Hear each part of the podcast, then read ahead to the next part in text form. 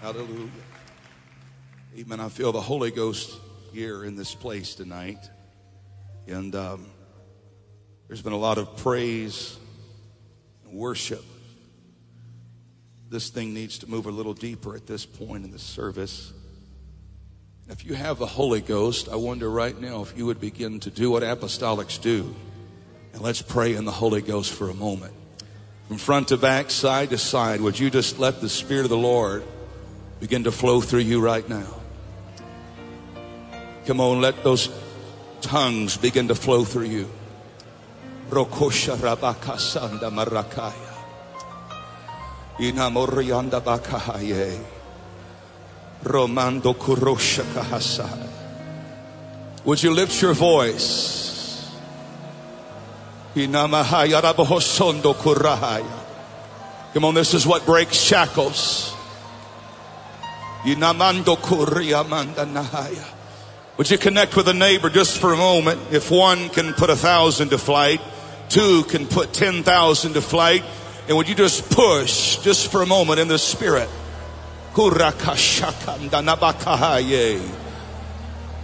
Yes.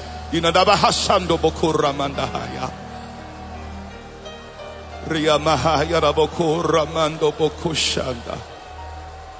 In the name of the Lord Jesus. Hallelujah. Hallelujah. My, my. So thankful for what we are feeling. I have come to this meeting tonight with great expectation. And uh, it is an honor to be here. And I give honor to all of the council members, Chairman Brother Godare, and to our youth council, development council. We honor them and Brother Wells and thank them for the invitation to speak to you tonight. And I do have a few special guests that are here with me. My father, who is my pastor, my mother, brother, they are here. I appreciate them very much. And um, very thankful that my beautiful wife and daughter are here with me. And I love them my daughter asked my wife before service, would there be any children's services tonight? I said, no, just daddy's preaching. She said, how boring. So pray for me. And uh, Brother Wells originally asked me to come, I was an evangelist in revival and had no idea at that time that by the time I stepped to this pulpit, we would be pastoring and we are honored to be pastoring in the city of Hattiesburg, Mississippi. And some of our uh, youth and college and career are here tonight. And uh, God is giving us tremendous revival. Backsliders are coming home. People are receiving the Holy Ghost. Amen. And cultural barriers are being broken and we are thankful for it. And uh, I've received many calls and texts today from them letting me know they're praying for me, and I'm so grateful for that. And I want to be transparent with you. Uh, several days prior to my coming to Houston, I have been in an intense spiritual battle, and it has followed me here to this place. And um, it's always been my experience when the devil begins to fight with intensity, he is afraid. Hallelujah.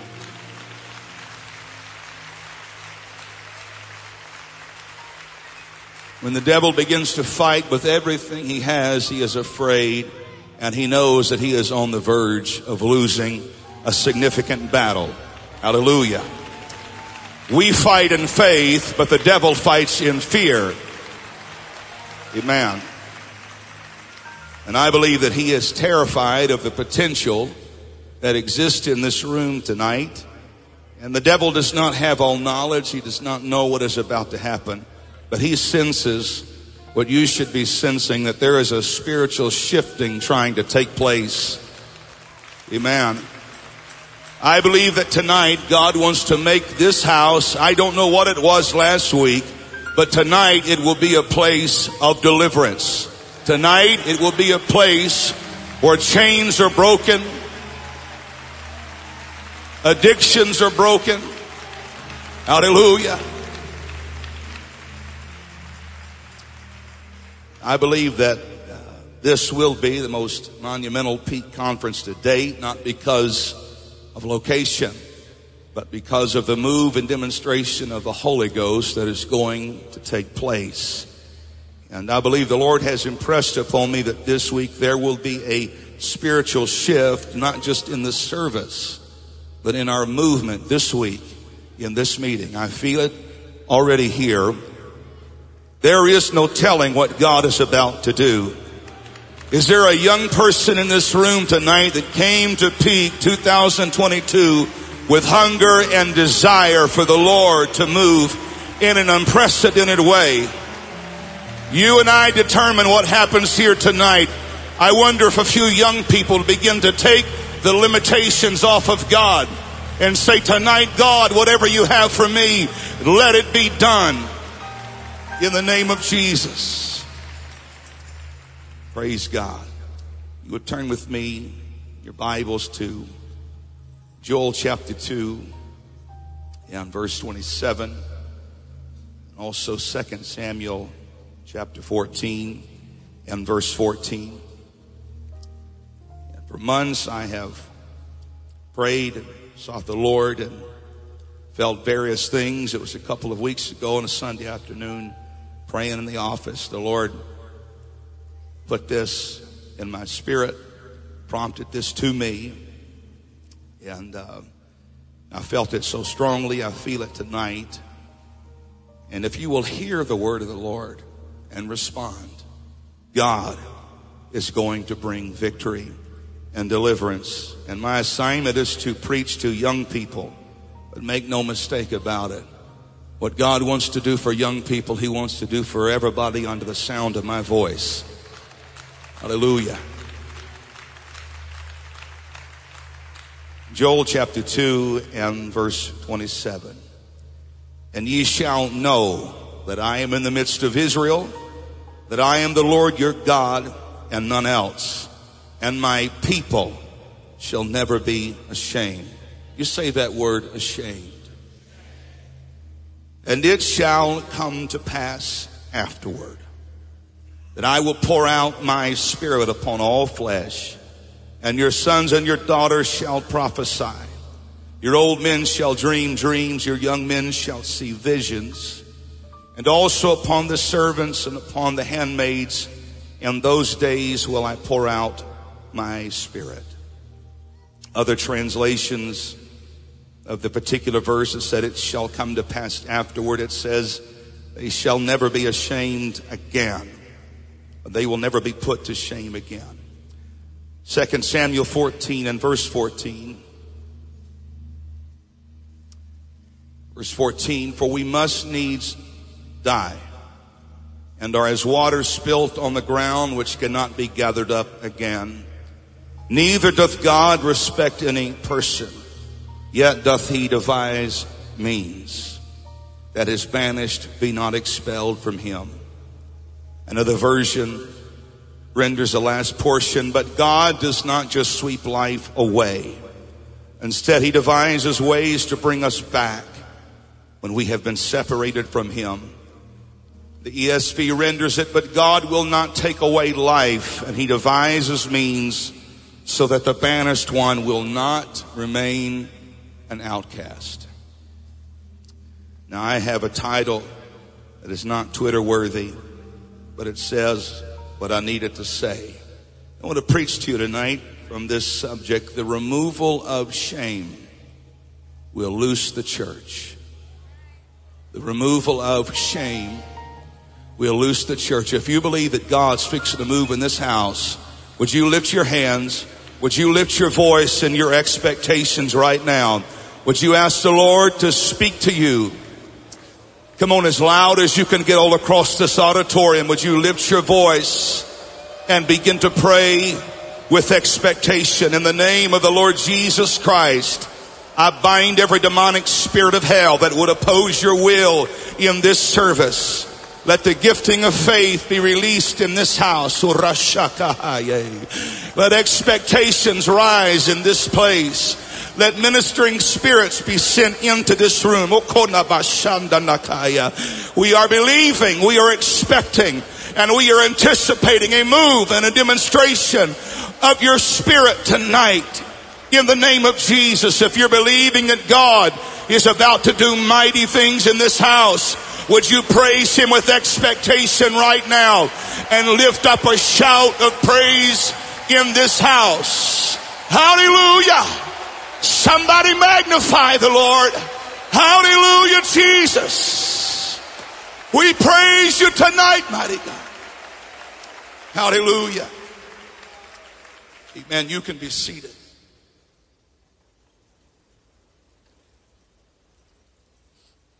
I have found in parenting, sometimes you have to let a child learn a lesson the hard way if they're ever going to learn anything.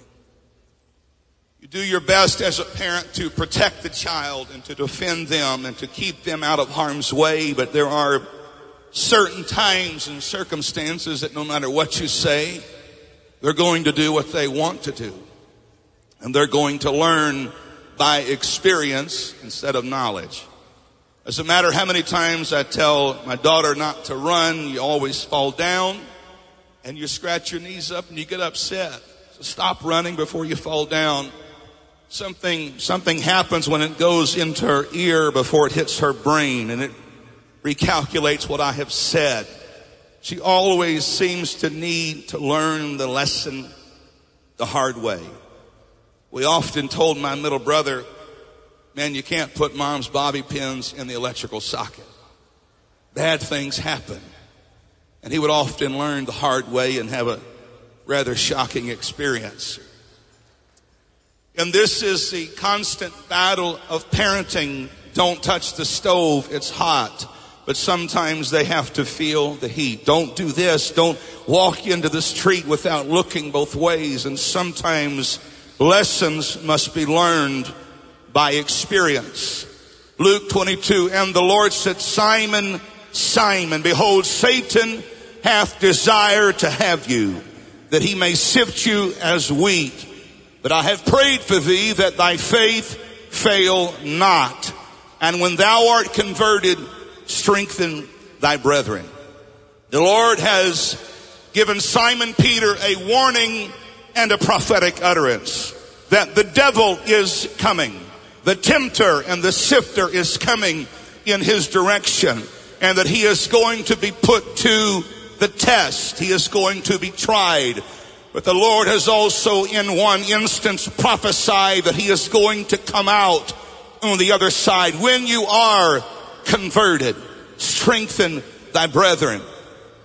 When the Lord makes this statement, he has already seen glimpses of Peter standing by the fire, swearing and cursing and denying that he has ever known Jesus.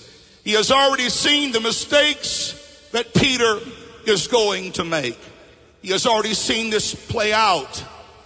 And so the Lord sets Peter up to allow him to learn a lesson the hard way, to allow him to catch an up close glimpse of what redemption and restoration looks like. Because it won't be that much longer and he is going to need it desperately. We find an interesting question that Jesus asked before they reached the garden place at some point. He asked a couple of them, do we have any weapons? And they said, here, Lord, we have two swords. And he says, it is enough. He did not tell them to leave them at home. He did not instruct them to please put them in a safe place. We're not going to need them. It was as if the Lord was saying, this is enough to play a role in the lesson that I am going to teach Simon Peter tonight in this garden. We find as they enter into the garden, and most of us are aware of this story, the Lord separates himself in the deeper portion of the garden and begins to pray. The disciples off to the side, they are praying and they have fallen asleep three times. he has awakened them and they have fallen asleep. And after much time spent in agonizing prayer, the high priest and the temple guards come under the cover of darkness to arrest Jesus. And Peter, being one of the ones handed a sword, thinks in his own mind perhaps Jesus intends for him to defend him that night. And as they make their moves upon Jesus, Peter strikes with a sword. And in one moment, Peter, in an irrational moment, he has made a decision that can forever destroy the rest of his future. Now, from your vantage point, and when you read that story, it may seem so insignificant to you. But if Jesus had not intervened in Simon Peter's life, I assure you the story would read much differently. In one moment, without thinking, in a lapse of judgment, Simon Peter has made a decision that could forever ruin his reputation in this entire region. He has made a choice that could forever destroy a ministry that could perhaps thrust him into prison or even to have him executed. The Lord has allowed all of this to unfold knowing what would take place. He rebukes Peter for his action. And then he stoops down and picks up the ear of Malchus places it on the side of his head. And it was a gesture to Peter as if he was saying, Peter, this is what I can do with your failure. This is what I can do with your mistake. I can take the worst mistake of your life and make it as if it has never happened at all. Am I preaching to any apostolics tonight? I'm here to declare that we serve a merciful God, that we serve a God of redemption. Come on, that's still a part of our message. Even He's a merciful God. His mercies are new every morning. He can redeem anybody. I can't hear you yet. He can forgive anybody. He can save anybody. If you're in need of restoration tonight, you're in the right place at the right time. Hallelujah. Praise God. He is a God of redemption.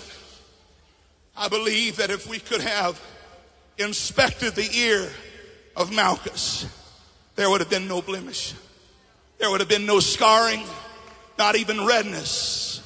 Because God doesn't just put a band-aid on my past, but He makes it as if it were never there. You've seen it happen in your local church. You give us a gangbanger. You give us an ex-druggie. You give them six months in an apostolic church and they don't look the same no more. How is that? Redemption changes everybody. Redemption lifts everybody. Come on, redemption will take a sinner by the hand and lift them to their feet. I don't care how addicted you are tonight. I don't care how broken you feel. I don't care how bound up you are. I'm telling you that Jesus has all power to redeem, to save, and restore. Hallelujah. Praise God. In America, you're not allowed to outlive your record. You commit a crime, you pay the punishment. And it's forever on your record.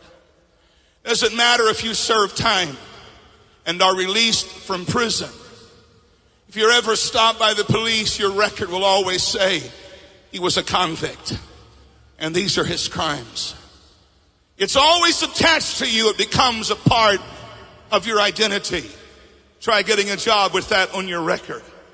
But there is something that a judge can do if he has the mercy in him to do so, he can expunge someone's record. I'm going to tell you something. When you come to Jesus, He doesn't just stamp your life with the statement time served. Hallelujah. He doesn't just bandage over the failures in your life. But when you bring your sin and your mistakes and your failures to Jesus, He wipes the record clean. Come on, somebody. You're not an ex-convict when you come to Jesus.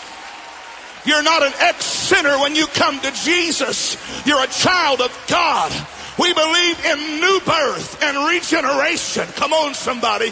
When you come out of the water in Jesus' name, you're a new creature in Christ Jesus. Old things are passed away. Behold, all things are become new. Do you believe what I'm preaching right now? I said, He can make you new. He can make you new. He can make you new right now. He can make you talk different, think different, act different, dress different, live different. Oh, yes, He can. He wipes the slate clean. My past is not hanging over my head. I'm thankful that Jesus is willing to deal with the present, but he is also willing to deal with my past. I don't have to live trying to outrun my past. And I'm preaching to people all across this room from young to old.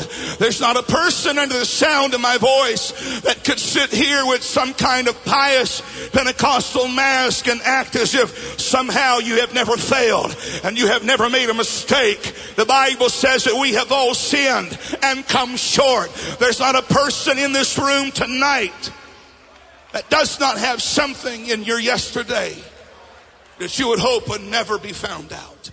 Everybody has fallen down. I feel the Holy Ghost trying to work right now. Everybody has made mistakes. The devil is a liar. Does anybody believe that tonight?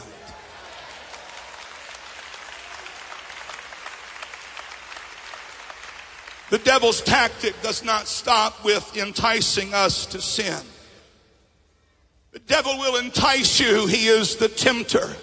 He will put pressure upon your thoughts and upon your emotions and try to entice you. He appeals to your desires. You're drawn away by our own lust or desire. Hallelujah. He puts pressure on us at every twist and turn to give in, to taste, to touch, why don't you try this joint? Nobody will ever know. It'll make you feel better. Can I preach like an apostolic tonight? I said, all right? If you want political correct or entertainment, you're not going to get that tonight, but we are going to have a move of the Holy Ghost. Amen. He'll entice you with anything you can imagine. I don't have time tonight to name everything under the sun, but he is pressuring this generation with pornography in a way that you cannot even imagine. And I feel it. It's not just a young man's problem. It's an everybody's kind of problem in 2022. Amen. Perversion is being shoved down the throats of our young people. I pray for every young person that is attending a public school. Amen. Where they are trying to rewrite history and rewrite science and everything else and forcing ungodly atheistic beliefs down your throat. I know the temptation is real, brother. I know the pressure is real. The devil is out in full force trying to corrupt this generation. But I've got news for the devil. I believe this is the greatest generation of apostolics that the world is ever going to know. Do you believe that?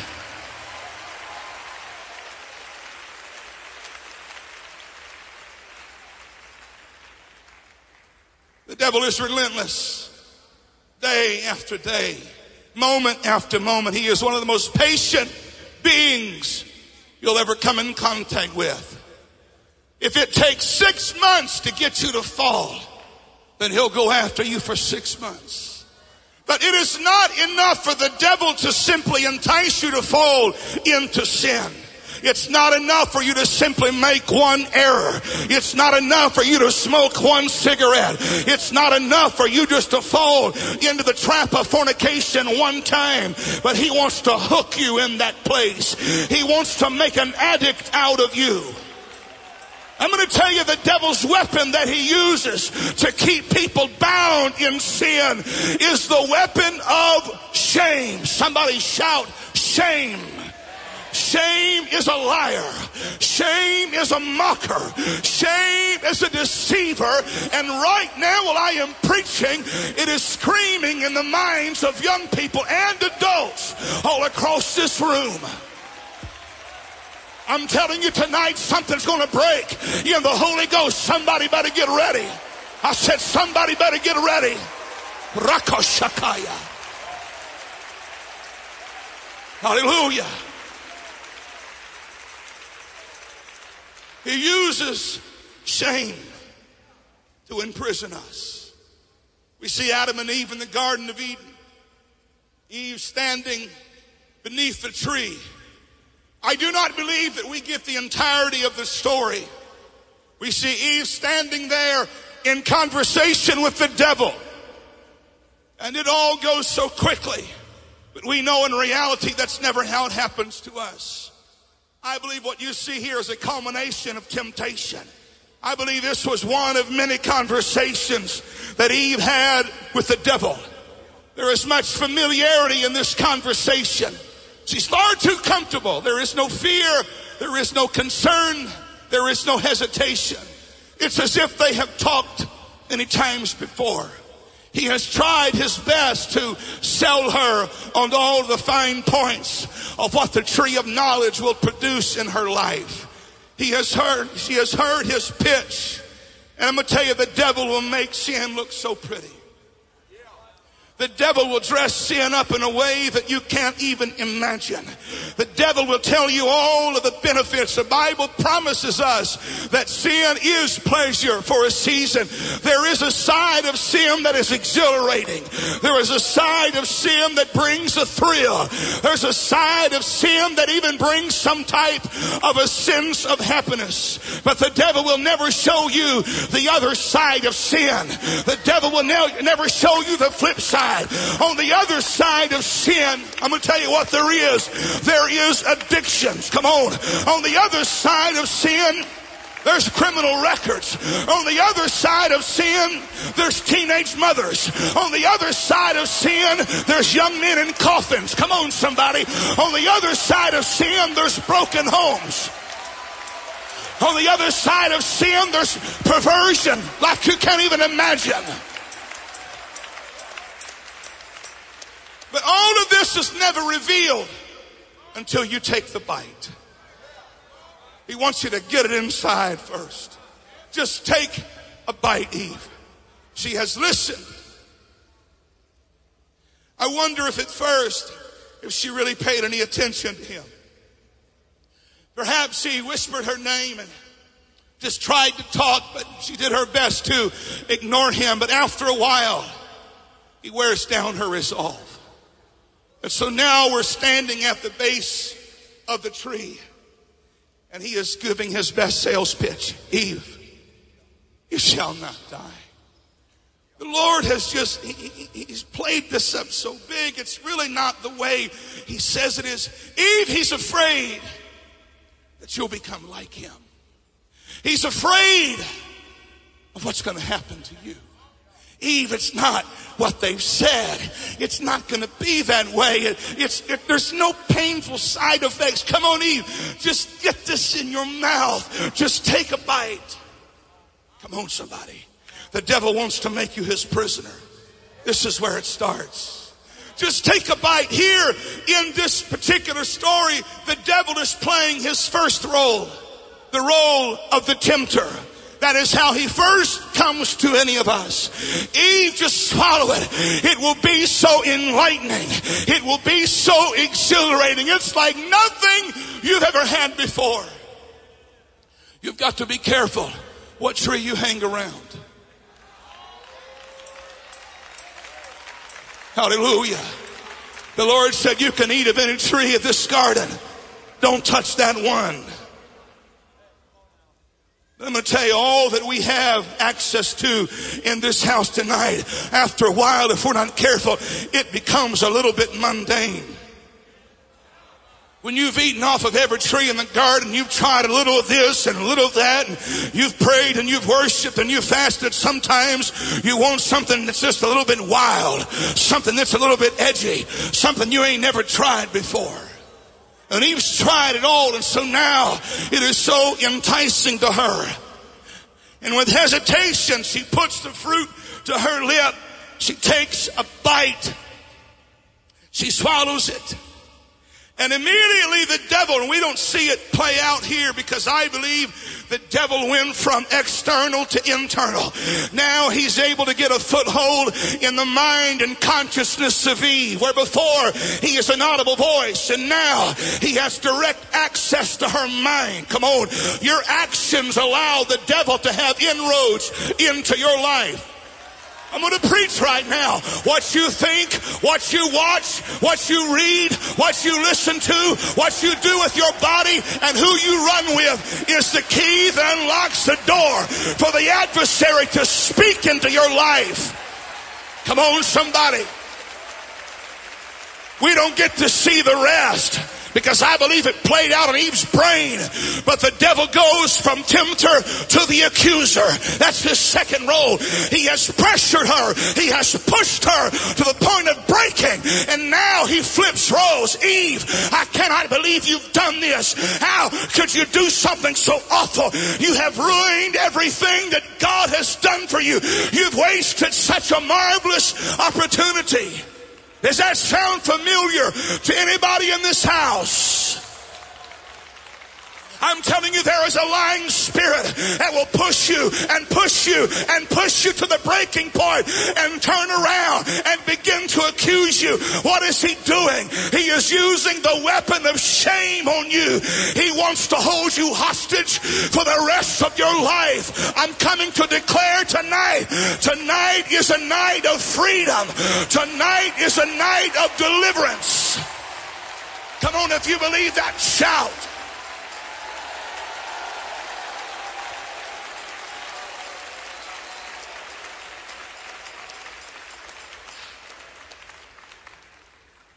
It wants to hold you and keep you hostage.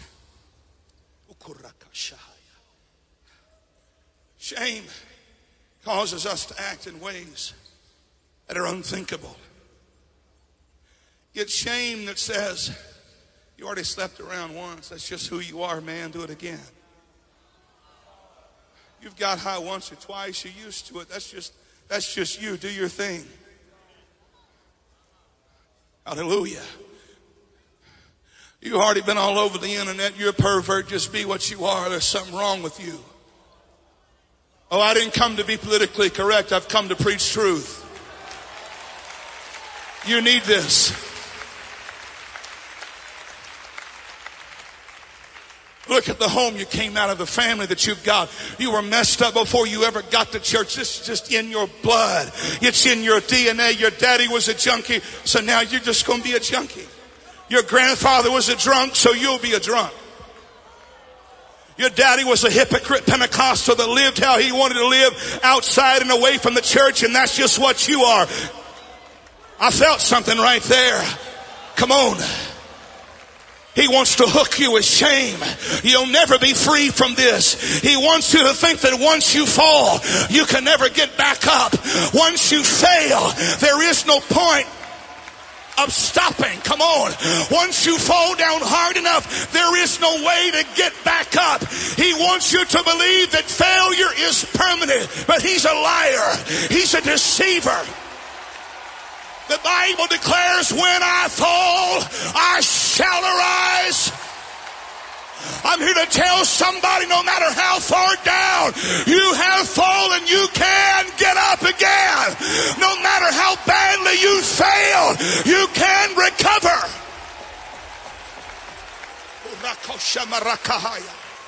I feel something starting to happen right now in the Holy Ghost. There's people been bound for years going to get delivered tonight. Come on. I believe God wants to deliver people right here in this room from antidepressants and mind altering drugs that you become addicted to to I feel a prophetic anointing in this room. Come on, you hear me tonight? I believe tonight somebody can flush some pills down the toilet and say, I'll never need these again. I'll never need this to prop me up. I'll never need this to wake me up. I'll never need this to alter my emotions. I'm going to let Jesus do it. Come on. Come on, somebody. Kosharakaya. Come on, God wants to deliver some people from private addictions.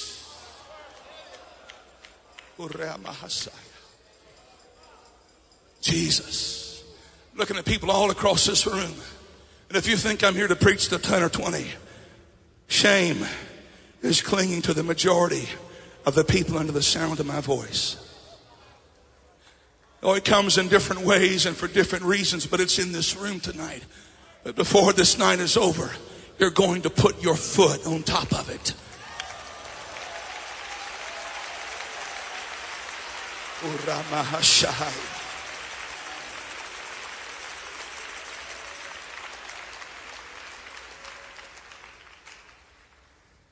Adam and Eve have sinned. They failed. And their response when the voice of the Lord comes into the garden is to run and hide. When we commit sin, the voice of God is frightening in our lives.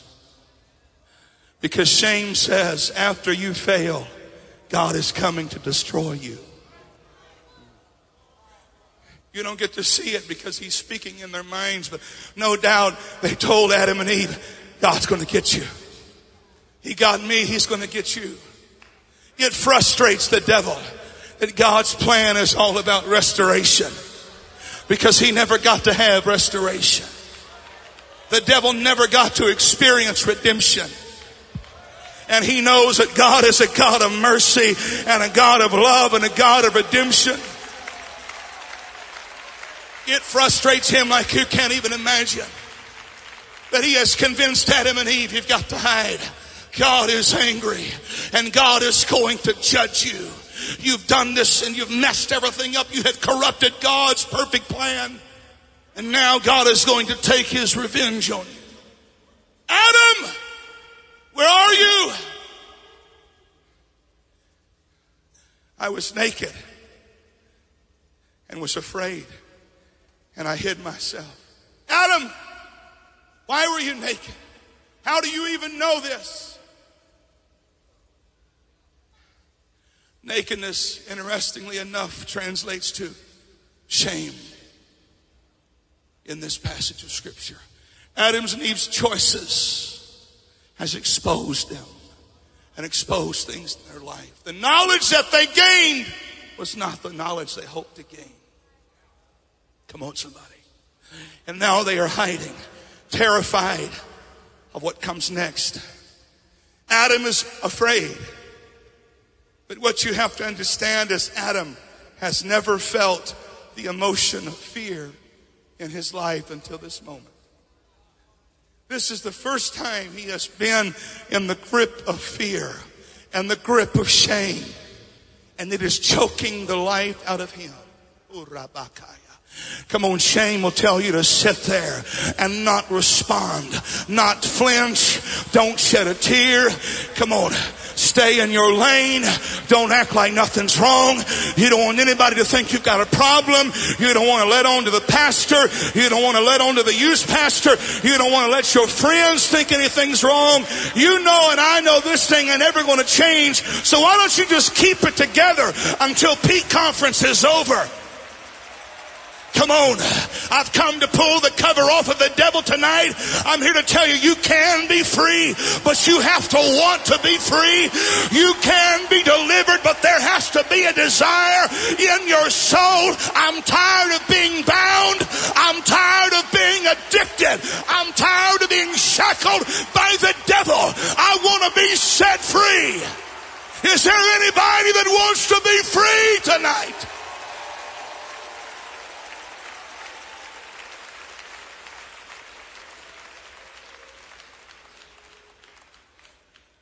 Adam and Eve, covered with shame. God created them with innocence. And they have traded that for shame. That's one of the powerful works of the cross. When we come to the foot of the cross, He took my shame on the cross in exchange for His innocence. I'm not here because I'm good. I'm not here because I'm fourth generation Pentecost. I'm not here because I bought my way here. But He took my shame. Come on somebody. He took my shame and gave me His innocence. Anybody thankful for Calvary? Anybody thankful for the cross? His blood is still powerful enough to make you clean.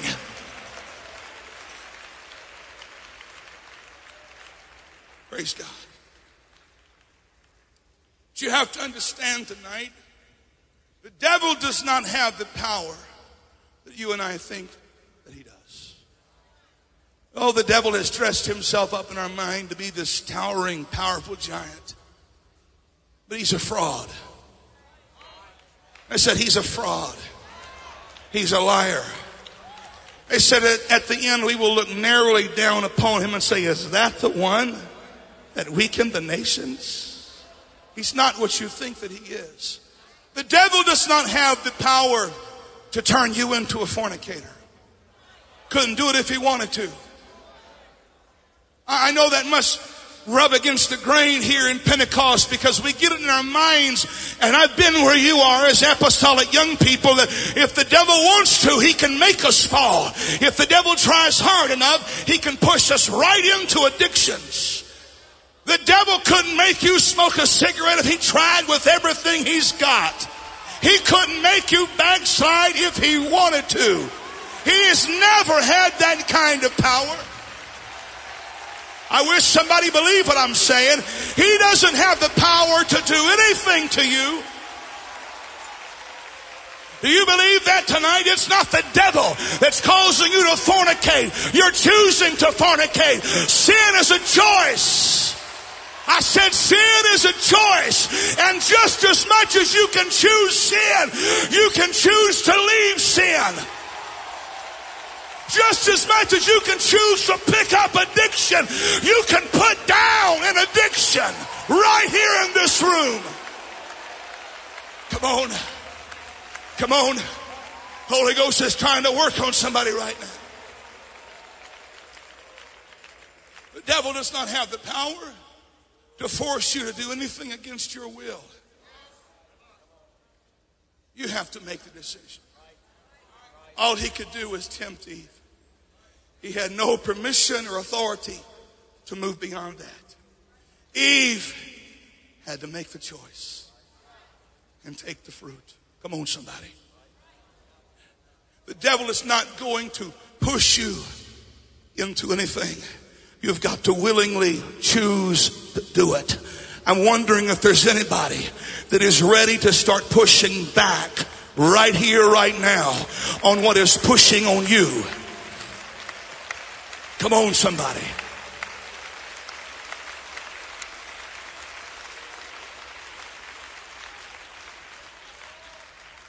The devil's real power is in his words. When the devil speaks, he's looking for someone to listen. And not only listen, but he wants someone to agree. I'm going to mess with your theology. The Bible says all things are possible to him that believeth. It works both ways.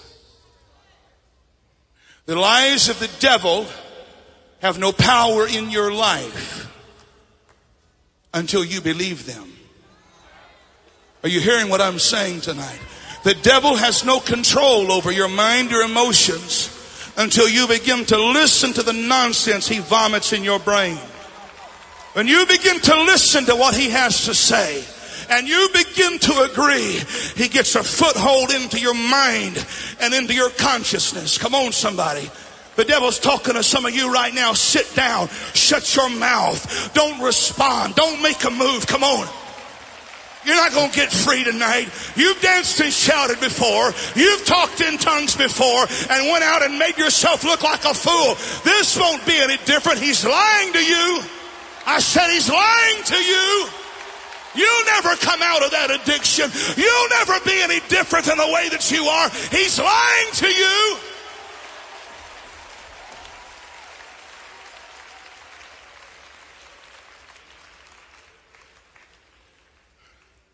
He wants you to agree with what he has to say about you.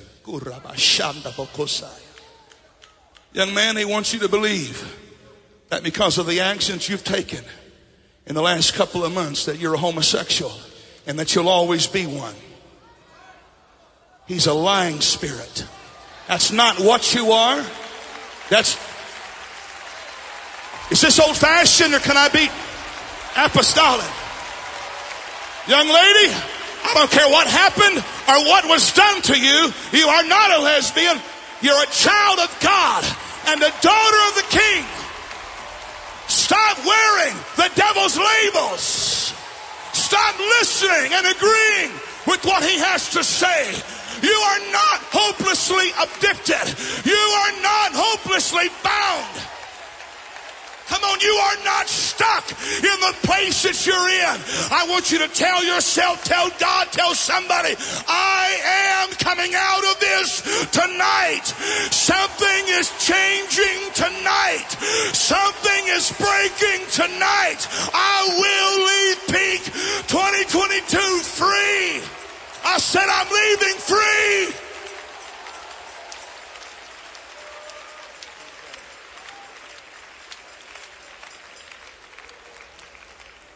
Jesus.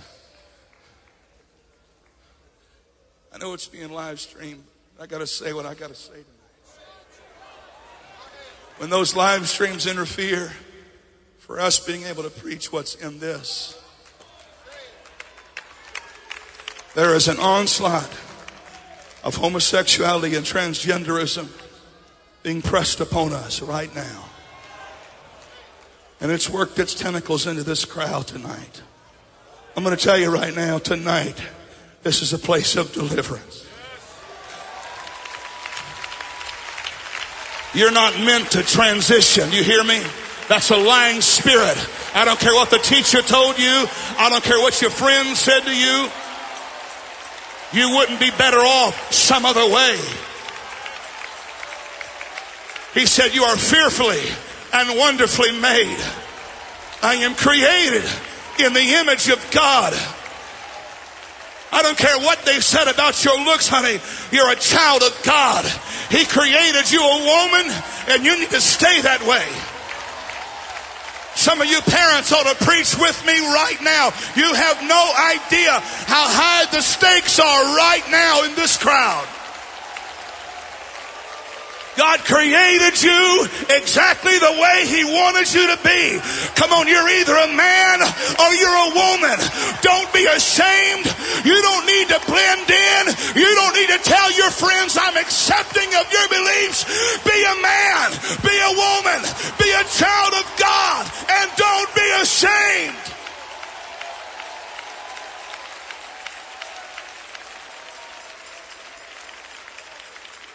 The adversary is using shame to push our entire nation and world to embracing homosexual and transgenderism movement.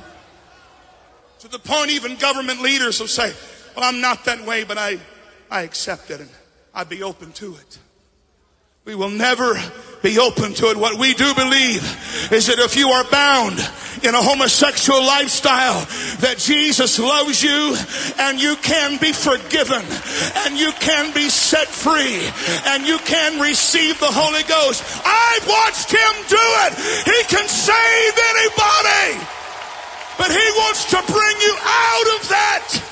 He wants to deliver you from that. That's not what you are. That's not who you are.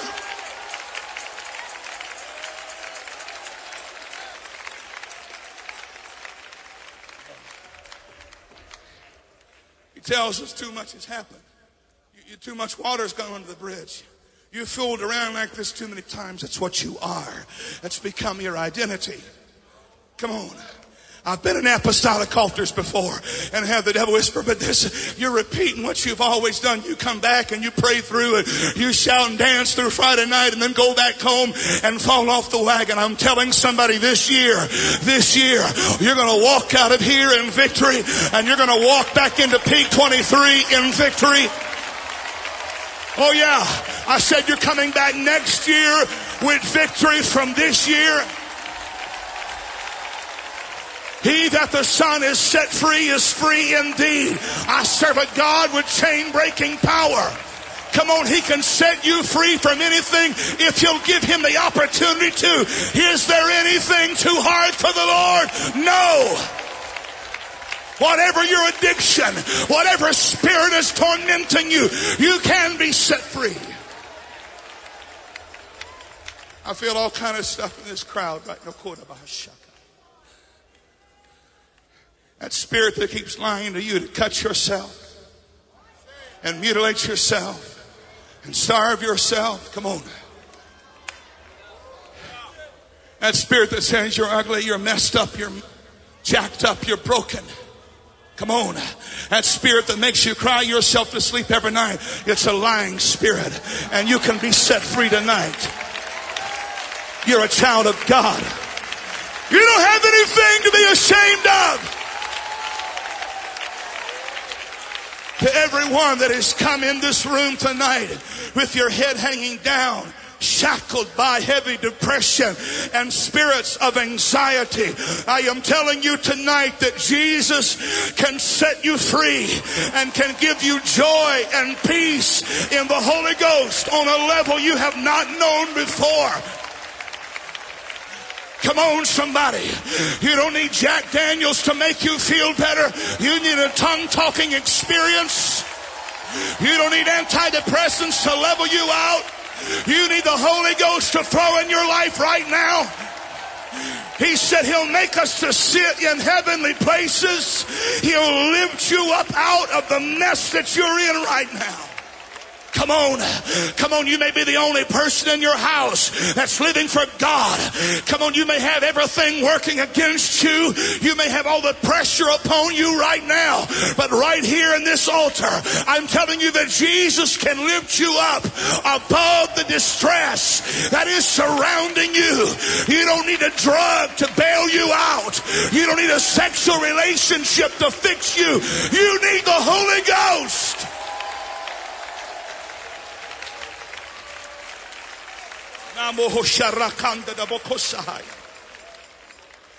Ah, I feel something breaking right now the Holy Ghost. Let's just press right now for about 30 seconds. Would you let the Holy Ghost flow? Remando nakaya.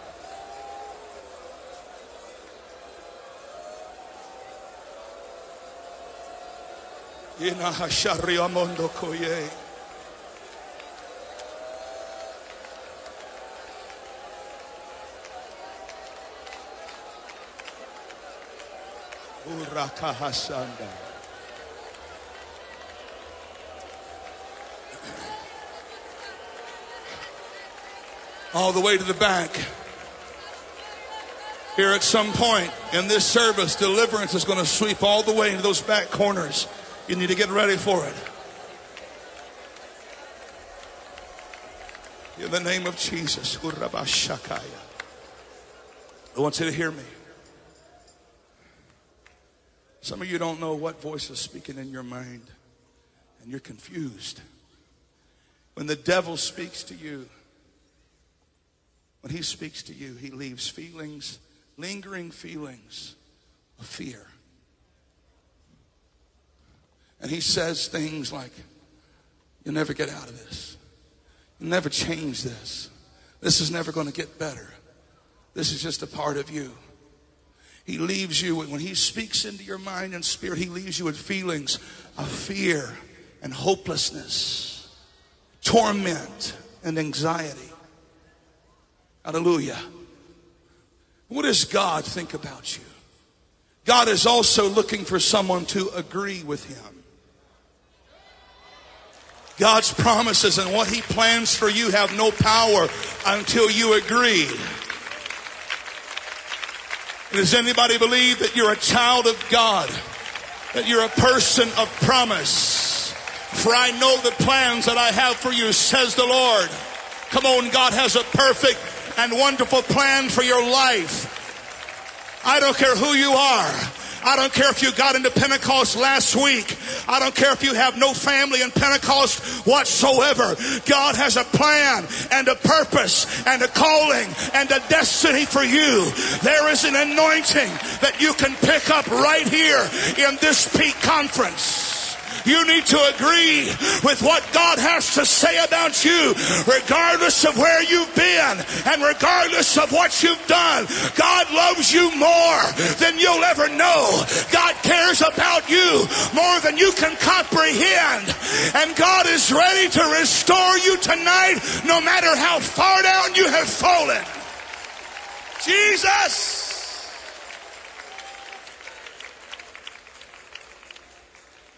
When the devil speaks, he strikes fear in our hearts. But when God begins to speak to us, when God speaks into your mind and spirit, it comes with feelings of peace. It comes with a feeling of calmness. He brings a feeling of assurance. When God speaks into your world, He'll bring feelings of hope. Come on. Some of you hadn't felt hope in so long, you don't know what hope looks like or feels like, but God's fixing to give you hope again. You hear me? God is about to restore your hope in your future. This is not how it ends for you. I'm here to declare that in the kingdom of God, failure is not permanent and failure is not forever. You can get up and you can be free. Oh, Ramashando Boroko. Ah, I feel the Lord.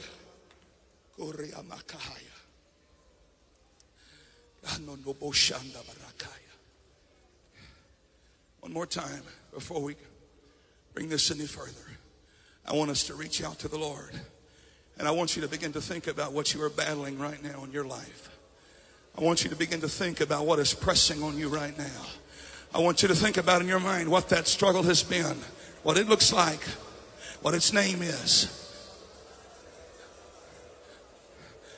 And you don't have to say where anybody can hear you, but God, this is the thing that has been pervasive in my life. This is the thing I cannot be free from. This is the thing that has haunted me. This is what wakes me up in the middle of the night. This is what happens every time I come to a place like this and I feel like I'm going to have victory. This pops up in my mind and I feel like it's hopeless and I can go nowhere. Come on. I want you to lift that to the Lord for a moment. I want you to lift it to the Lord for a moment. Romando. Ramando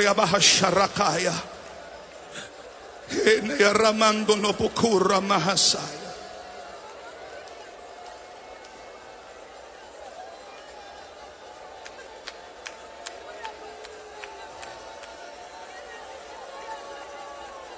Namahasharia Mahaya.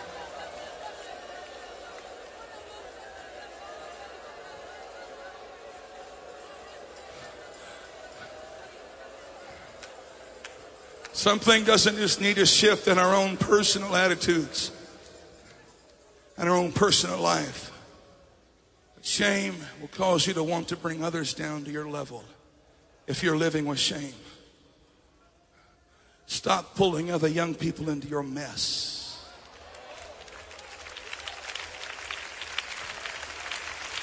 And every time a young person falls in your youth group, stop blowing them up on social media and making them feel like an outcast. Restoration doesn't just come from Jesus, it should flow through the body. Ye that are spiritual, restore such a one in the spirit of meekness. How many wants to help somebody else get free tonight? Restoration is everybody's responsibility. Trying to bring this to a close, musicians. The prodigal has gone out. So does wild oats. did everything that he was big enough to do. If there was an experience, he got right in the middle of it. If there was some kind of perverted act, he participated. If there was something he could taste and try, that would make him have some out of body experience, no doubt he took it. He wanted to feel the depths of sin. But sin runs short. And if you're in this room and you're in the middle of sin right now and you haven't reached that place, I'm telling you, you're about to hit a wall soon. You don't have to wait until it gets that far. You can turn it around right here, right now.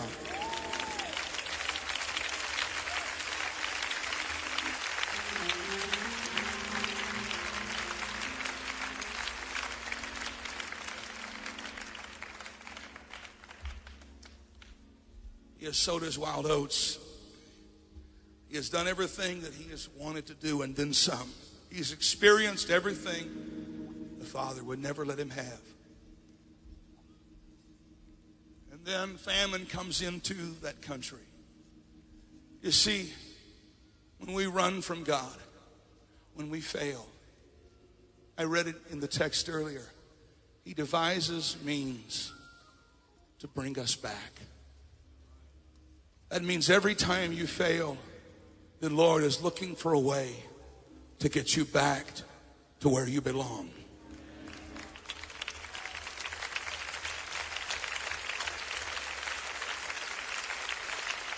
It's the devil that lies to you and says the church has forgotten about you. The pastor is angry at you. God hates you. You can never walk back into that church again. You can never recover from this again. There's no way to move beyond this. But God is always devising and crafting a plan to bring you back home. Right now, He has a plan to get you back. He's already worked mercy into your story. You hear me?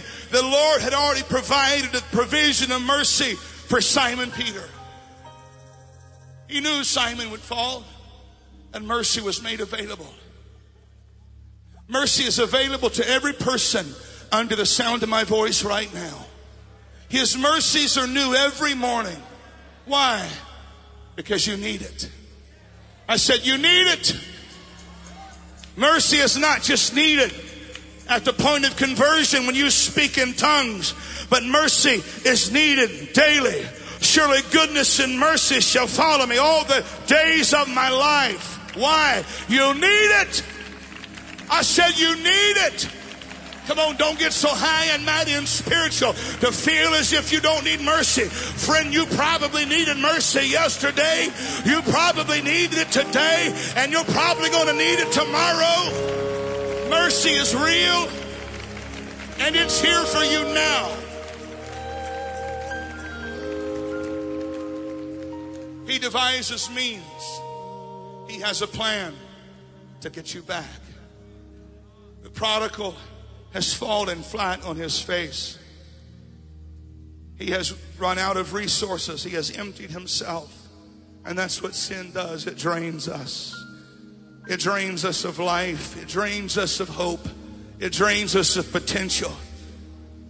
It'll destroy a ministry. Can you hear me? It'll destroy a calling. It'll destroy a future if you let it. And he has wasted all. He has spent all.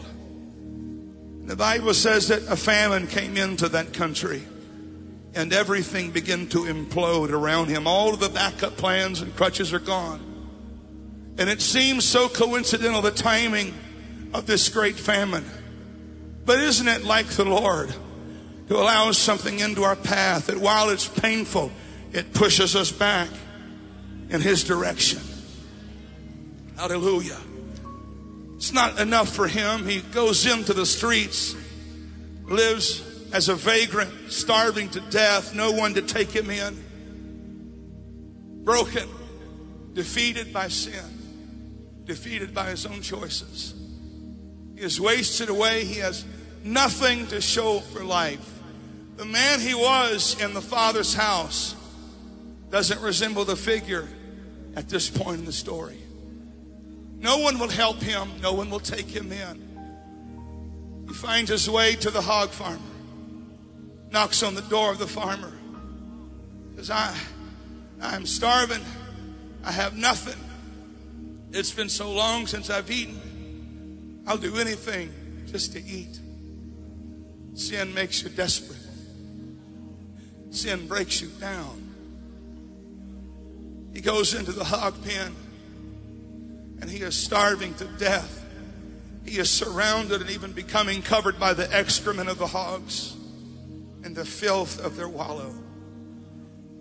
And even in this filthy, decrepit place, he feels hunger pangs and desires to eat in the middle of the hogs. They wouldn't even let him have that option. And he comes to his senses. And that's where you've got to be right now. Because whether you realize it or not, this is a crossroads tonight. If you're waiting until tomorrow or Friday night, you'll get it all together. You're wasting your time right now, tonight. This service has got to go as deep as we will let God take us for the rest of this week to be what it needs to be. You're at a crossroads tonight in your life, young man and young lady. Whether you realize it or not, tonight is a time and a moment of decision. He was at his crossroads. The Bible said at the lowest place in his life, he came to his senses. It wasn't a coincidence, but God is devising means to bring the banished home the pain and torment in your life, it's not God angry trying to judge you.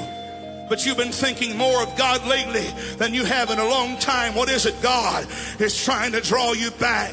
God's not letting your plans succeed. Why? He's trying to bring you home.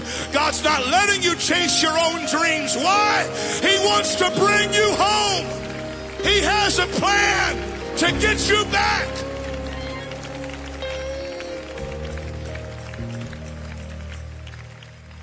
He begins the journey home. And it's a long journey because it was a far country. He gets to the edge of the property and he's hesitant, as no doubt every backslider is before they push open the door of the old church. He sets foot on the property and shame has humbled him and broken him down. He's a walking epitome of shame. And he sees a figure running in the distance in his direction. And I'm certain he has seen that a few times as people came cursing and swearing, demanding he get off the property immediately. That's not what happens as the figure gets closer. He realizes that's, that's my father. What, what's he going to do? What's his response going to be? Everybody knows what I've done. Everybody knows I'm a failure. That's what the devil's telling you right now. Everybody knows the father gets to him. He doesn't rebuke him. He doesn't disown him. He doesn't throw him away. He doesn't say you're no longer a part of the family. Because that's not what your father intends to do either. I said, Jesus doesn't throw people away. Jesus doesn't disown his children. Once you're a child of a king, he intends to keep you. The father embraces him. He is weeping, my son that was lost is found. We have waited for this moment. We have waited for this time. We thought you'd never come back, but we've, we've held on to hope. But the son pushes back on him. Listen, Dad, I, I, I took what you gave me and I destroyed it. I didn't just break it. There's nothing left. I took everything you invested in me, everything you gave me, and I have ruined it permanently. I don't even deserve to be on this property. I don't deserve to be a part of your family. I don't deserve to ever be loved or recognized again. But if you'll just make me a servant and put me in a corner and forget about me and give me some little menial job but just let me be home again. See, there's a bunch of you that are here, but you're not home. You're here in body, but you're not back in your mind yet. Come on. I said, You're here in body right now, but you're not here in your mind. Come on, God wants somebody to come home. You hear me tonight? God wants someone to come home. I said, It's time to come home.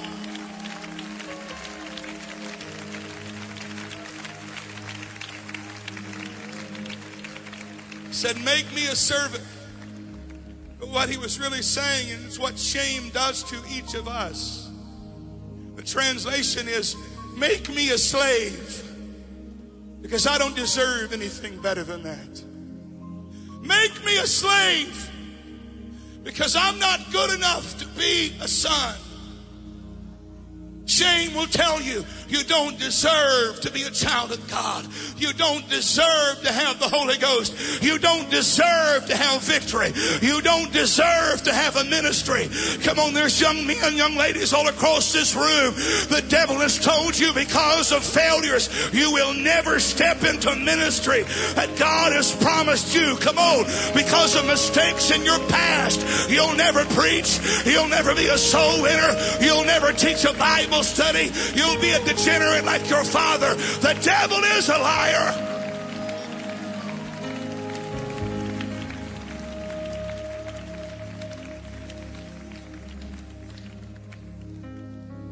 Make me a slave. Shame brings with it a slave mentality that thinks I cannot go beyond this. How many apostolics sit in our churches? And they're there and they feel the presence of God and they talk in tongues, but never move beyond slave status. God's plan for you is not to make you a slave.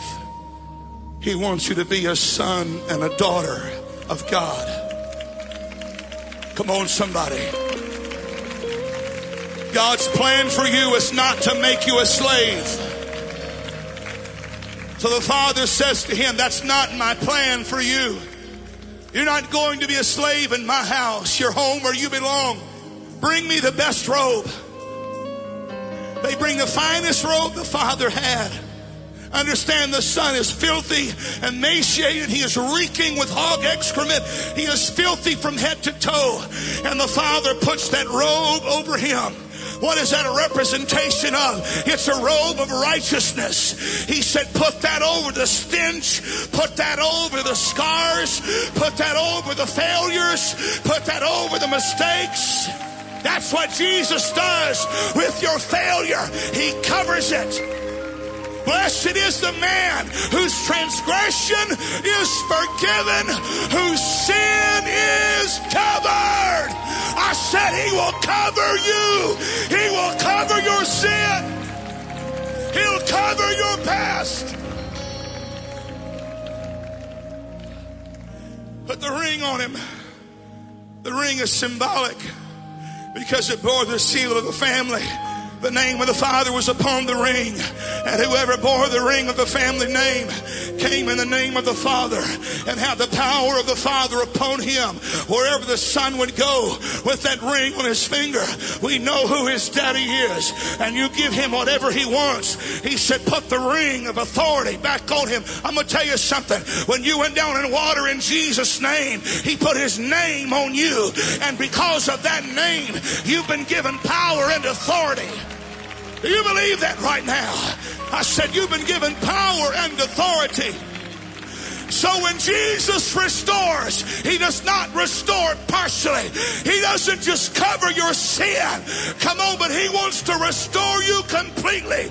He tells the son, you can move back into your room.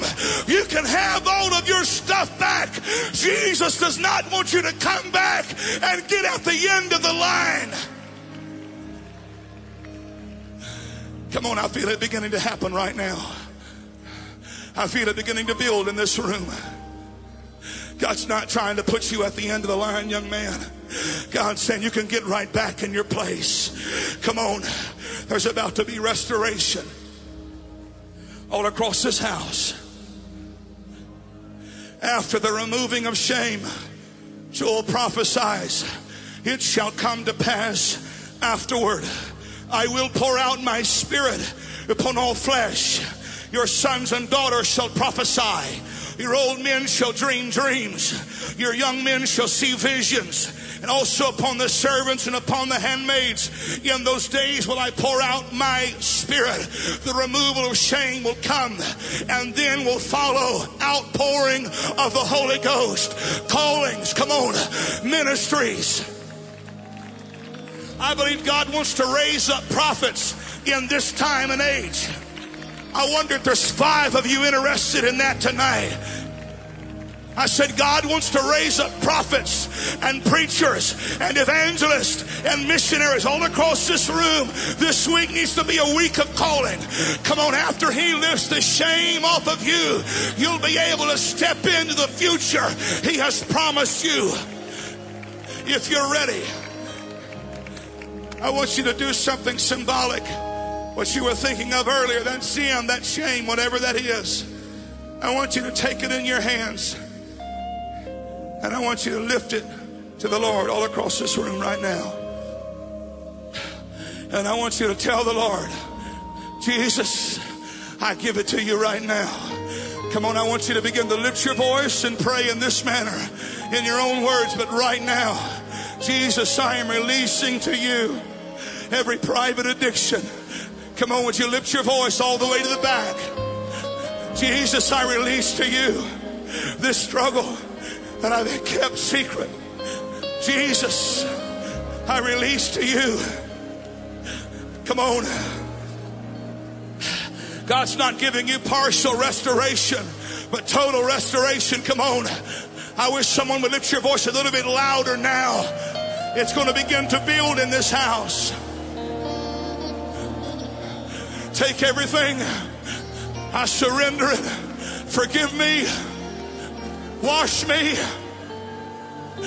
Come on, somebody, don't be afraid of who's listening to your prayer. Come on, don't worry about who's watching. Don't worry about their opinion. Release it to Him. I give you my battle, my struggle. Now I want you to say it at the top of your lungs Jesus, I give you my shame. I want you to say it louder Jesus, I give you my shame. Now I want you to throw your hands in the air and I want you to begin to pray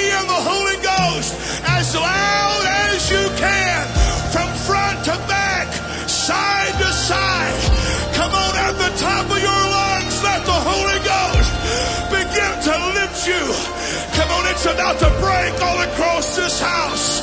In the name of the Lord Jesus Christ, let addictions be broken. In the name of Jesus, let deliverance be given. Come on, pray. It's happening right now.